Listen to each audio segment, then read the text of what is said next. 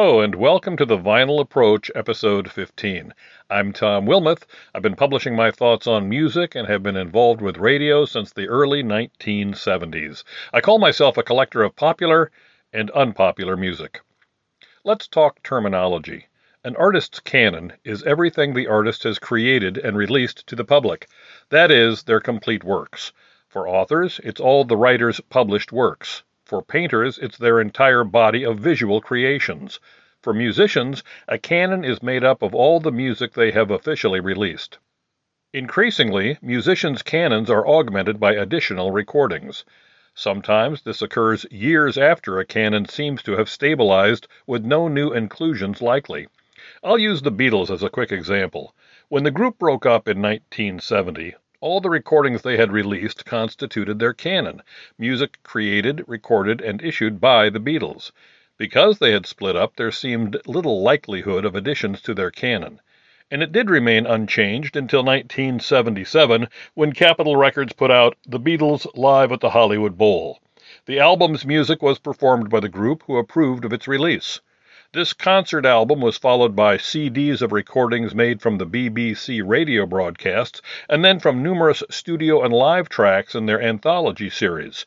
All of these performances by the group are now considered part of the Beatles' official canon of recordings. Today's vinyl approach discusses music added to an artist's existing canon. Box sets are great for fans and collectors. Bear Family Records of Germany specializes in releasing box sets of an artist's complete work, their entire canon. Bear Family's box set of Jimmie Rodgers, called The Singing Brakeman, is a six CD set of every recording that Rodgers made. This box contains all of Rodgers' extant recordings for Victor Records, the only label he ever recorded for. If you own this Bear Family box, there are no other recordings to purchase. This is his complete canon. A devotee may wish to want to own other Jimmie Rodgers items, such as copies of his original 78 RPM records, but as for his music, this box set has it all. Rodgers' brief recording career for one label is a relatively simple matter to document.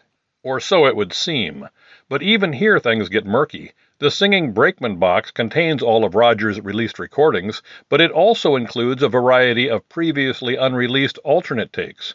These are different versions of the same songs that were officially released, but the performances were deemed not as good as the version that was put onto the record. These recordings sat in the record company's vault until this Bear Family box set came out in 1992. The canon of Jimmie Rodgers expanded at that time with the release of these alternate takes. And make no mistake, we are glad to have them and to be able to hear them.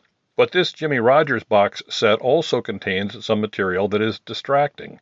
Included here are versions of the original recordings that were overdubbed with additional instruments, 20 years after Rodgers' death.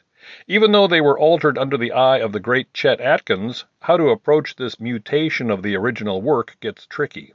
Six of these misguided overdub songs were released in the mid 1950s, then largely forgotten. They surface again on this Singing Brakeman set, but nobody plays them. Still, these altered works must be considered canon, making up an unfortunate subset of Rodgers' actual body of work.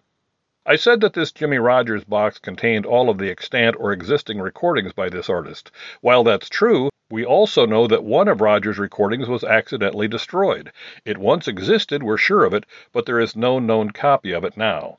We'll talk more about overdubs and lost recordings another time. The Carter family also has a box set released by Bear Family. It's called In the Shadow of Clinch Mountain. This 12 CD set includes every recording released by the original Carter family. It is comprehensive in scope, and as all things Bear Family, is successful in its goal of presenting the complete studio work of an artist. Like the Jimmie Rodgers Singing Brakeman set, In the Shadow of Clinch Mountain appears to be the final word in presenting the complete canon of the original Carter family. But wait, in the late 1990s, Arhoolie Records issued three CDs by the Carter family called On Border Radio. These songs were recorded by the Carters specifically for one time radio broadcast on what are called transcription discs. These radio performance records were never issued to the public and are now highly sought after. The Carter family's transcription disc material is interesting on a variety of levels. Listening to the performers interact as they introduce numbers, for example, and hearing different versions of their well known songs. But the question today is should these three CDs of recordings intended for radio broadcast be considered part of the group's official canon? They have now been released on a legitimate record label, but were not originally designed for distribution to the public. Also, some of the recordings include performers other than the original trio. As interesting and as legitimate as some of these performances may be, whether these radio recordings should be accepted as part of the Carter family canon is a topic for debate, and radio transcription discs will also be the subject of a future Vinyl Approach episode. By the way, I keep stressing the original Carter family because the name Carter family would later be used by various members of the family long after A.P. Carter had died. The later recordings are not part of the original group's canon. The Carter family must include A.P. Carter in some capacity. But even that straightforward statement gets tricky. The discussion of what constitutes an artist's canon became more difficult to define a couple of decades ago because of the very thing that I discussed before the box set. The Bear Family label is adamant about releasing what has already been issued by an artist, but most box sets for recent performers feature previously unreleased bonus tracks as an enticement for fans to purchase the box.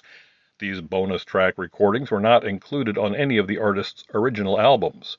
Maybe they were songs that didn't make it onto an album, or maybe they were live recordings. There are many sources for bonus tracks. One of the first box sets released of an active performer's work was in 1988 with Eric Clapton's Crossroads, a six record or four CD set. Clapton's Crossroads box had a few previously unreleased tracks, but was primarily a well presented overview of his recording career to that point. After unexpectedly high sales for this Eric Clapton release, many performers curated box sets of their own material. The results varied. But the point of today's podcast is how does this expanded material impact on a performer's official canon? In 1991, Aerosmith issued a three CD set called Pandora's Box that includes the band's hits and key album tracks. It also features two songs from a Cincinnati radio broadcast from early in their career, in 1971, before the release of their first album. I find the two songs from the radio broadcast to be some of the best material on this Aerosmith box. But, as with the Carter family, is this radio material canon? And maybe more importantly, does it matter?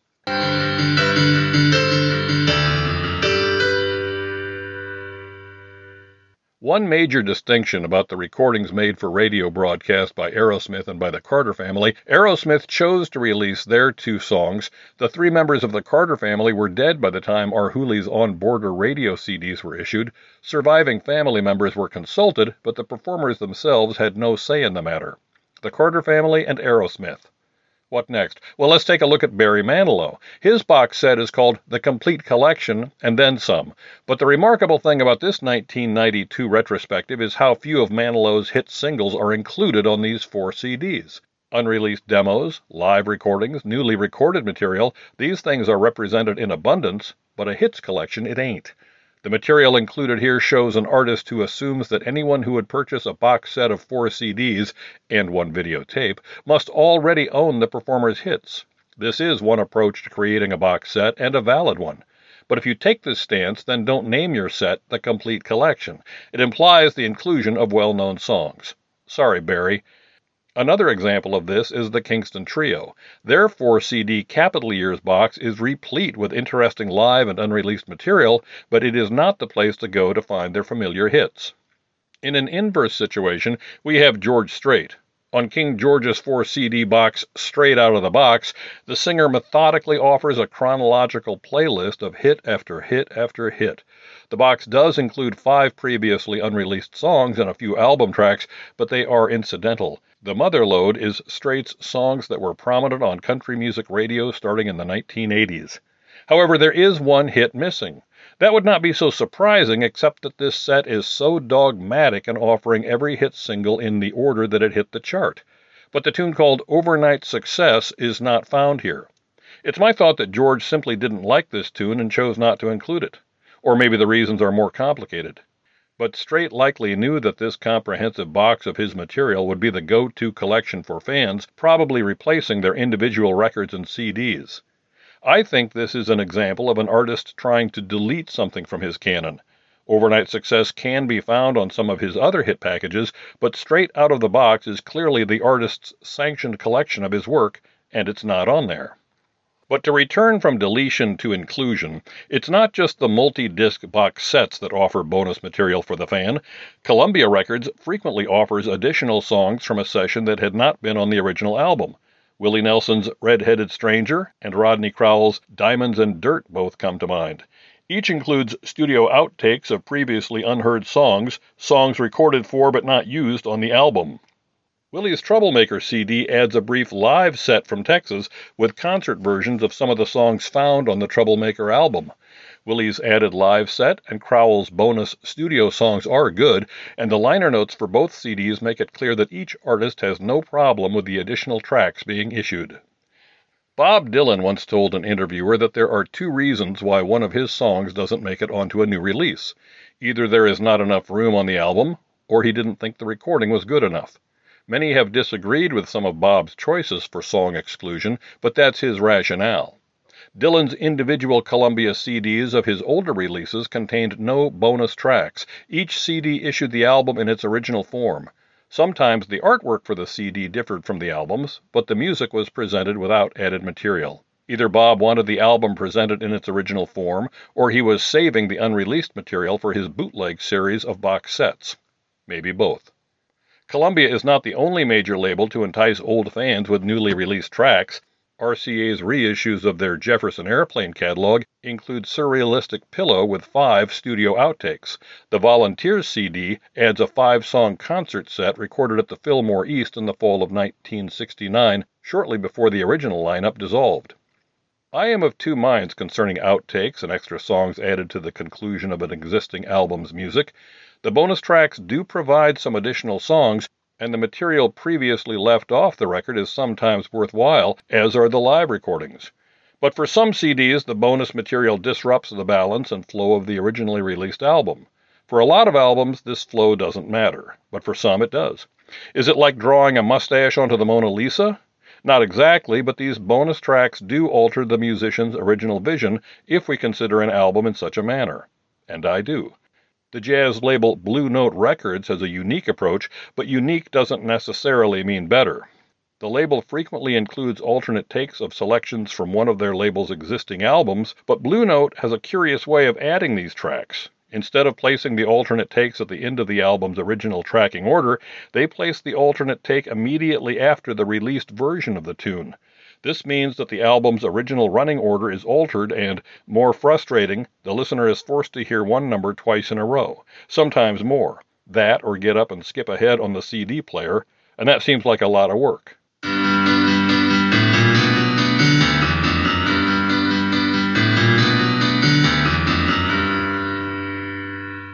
All of the newly released material described today has entered the canon. The live material of Willie's, the radio recordings of Aerosmith and the Carter family, and the studio outtakes from the Jimmie Rodgers box and the Blue Note label. Many fans are interested in having these extras. Some buy CDs of albums they already own just to get the bonus material. Record companies count on it. Even so, some fans are very devoted to an artist yet have little interest in these CD extras. My friend Tim is an electric bassist and a huge fan of the group King Crimson. He follows band leader Robert Fripp's ongoing commentary about Crimson tours, and he has watched each of Fripp's and his wife Toyah's weekly pandemic video diary entries. Tim closely tracks new King Crimson items that are posted by Fripp, kindly alerting me to ones he thinks I would have interest in. One such post of the song Islands was a live recording taken from a concert that he and I attended in Milwaukee. Tim is a fan of King Crimson. So am I, but for some reason my excitement about a recording is muted until the work is available in tangible form. Until it is released by a record company in a hard copy, I may love the music and play the music, but until it is released in a physical format, I don't consider it to be an officially sanctioned material piece, or what I have today been calling canon. Long before the internet existed, another friend of mine told me, You don't collect music, you collect CDs. An interesting thought, but the reason I collect CDs is because of the music they contain. And I realize that by discussing CDs today, I am speaking about an outdated technology. But I still play CDs and I still view them as a tangible document concerning an artist's music. I can hold it in my hand. And certainly Robert Fripp, while providing downloads, also makes King Crimson music available for people like me to hold in our hands. In addition to the group's 13 original studio releases, he has put out numerous compilations drawn from these albums.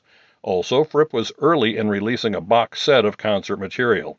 The Great Deceiver is a four CD collection of live recordings by King Crimson.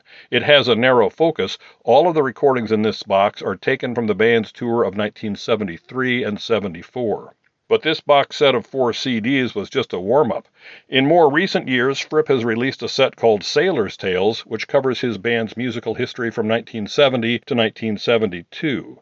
To document the music of these three years, the box set contains 27 discs of audio material.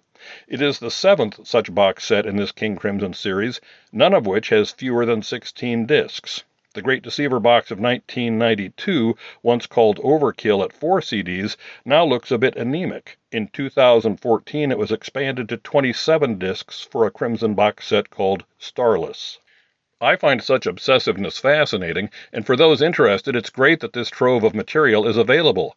Without a doubt, the most interested fan of King Crimson is Robert Fripp, and one senses that these box sets are ultimately designed for an audience of one himself. But back to my friend Tim, a more dedicated Crimson fan than I, someone who has King Crimson album artwork tattooed onto his body.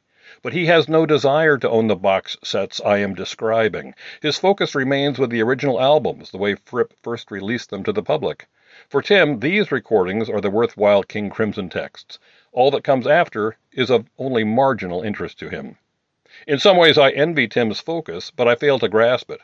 Doesn't he want to hear as much as possible by this band? When I described to my adult son Tim's King Crimson obsession, but how it did not include box sets, he observed with amusement that I was not angry about Tim's approach to fandom, but that I was completely confounded by it. And that sums it up. I do respect Tim's focus. Certainly it saves him a lot of money. Speaking of which, regardless of a fan's interest, the expense of this ongoing King Crimson series has kept most fans from hearing the contents of these massive box sets. Even so, since Robert Fripp has sanctioned, approved, and released these boxes, the music in each set must now be considered part of the band's canon. Some people use other words to describe the sets. My wife recently asked me, Is there any repetition on those boxes? There is, and plenty of it. Fripp even comments about duplicate material in his notes to The Great Deceiver, explaining that the inclusion of multiple recordings of the same song was to be expected because the band usually played the same set each night of that tour. But to answer my wife's question, the multi disc Starless set includes 24 recordings of King Crimson's song Exiles, 29 of Lament, and 35 performances of The Night Watch. But even with repetition, differences emerge. In his liner notes to another box, Fripp writes of his amazement at hearing the arrangement that King Crimson played of their song 21st Century Schizoid Man some decades back. Fripp says he doesn't recall the arrangement and is sure that the band never played it that way before or since, even on that same tour. Oral documentation demonstrates performance anomalies, but this assumes that the listener is a big enough fan to care about such things. As my family will tell you, I like to talk about box sets. I like to buy box sets, and I like to listen to box sets. I make this last distinction because my friend Keith buys a lot of box sets, he just never plays them. For Keith, owning them is enough. Record collectors, we are a strange lot. This has been The Vinyl Approach. I'm Tom Wilmeth, and if you are interested in reading more of my opinions about music, I have published a book called Sound Bites a lifetime of listening. Sound Bites is available on Amazon. A quick reminder that each of these episodes has an accompanying song list on Spotify. Oh, and one last note that 27 disc set of Starless I mentioned? The official King Crimson site says that that box is sold out. Someone is still buying CDs. This has been the Vinyl Approach, and I'll see you next time.